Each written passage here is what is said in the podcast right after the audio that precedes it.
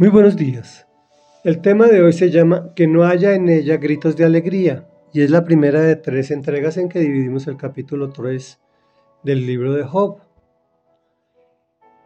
Aun cuando el Señor tenía un concepto muy bueno de Job, permitió que Satanás le quitara todos sus bienes y este aprovechó y también le quitó sus hijos.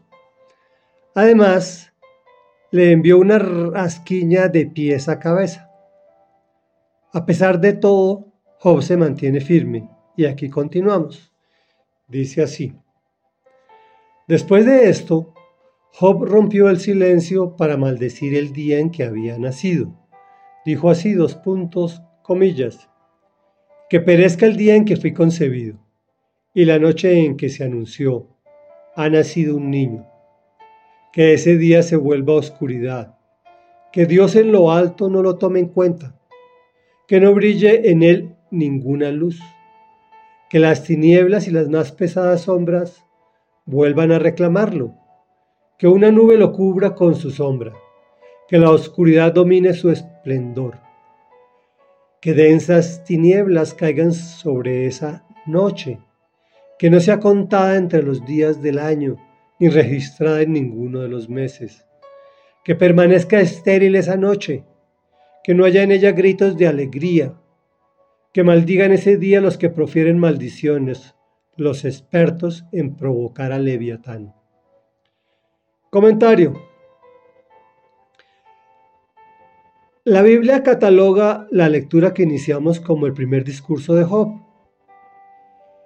Este se mantiene firme, pero maldice el día en que había nacido.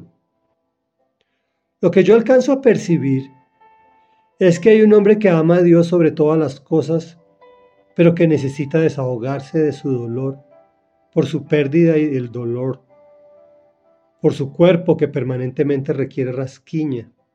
Recordemos que se rascaba con una teja.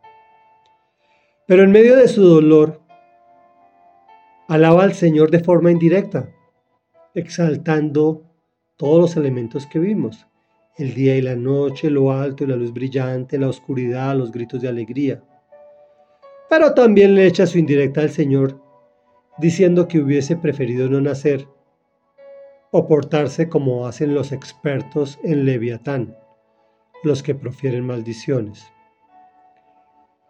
Reflexión. El Señor se refiere a la existencia como el grato don de la vida. Debemos estar agradecidos por amanecer con vida.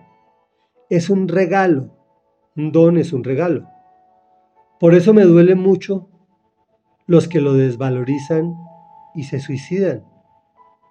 Clamo mucho a Dios por estas personas que o ahorita en la mayoría son personas jóvenes. Le clamo al Señor para que estos jóvenes puedan ver y apreciar ese regalo maravilloso que es la vida. Oremos. Bendito Rey Dios, Padre Santo, Padre de todos nosotros, de todo lo que existe, Creador maravilloso. A ti venimos a decirte, Señor, que te alabamos y te bendecimos.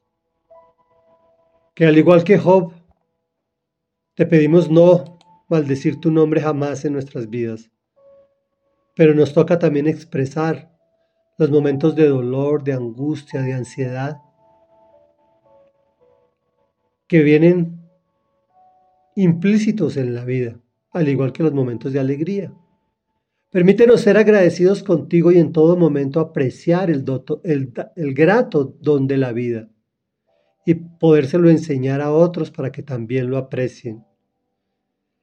En el nombre poderoso de Jesús te pedimos que en nuestra vida sí haya gritos de alegría, porque a ti te encanta, Señor, que seamos agradecidos y que seamos alegres en todo lo que emprendamos.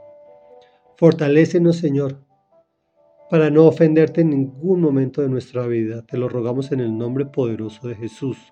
Amén y amén.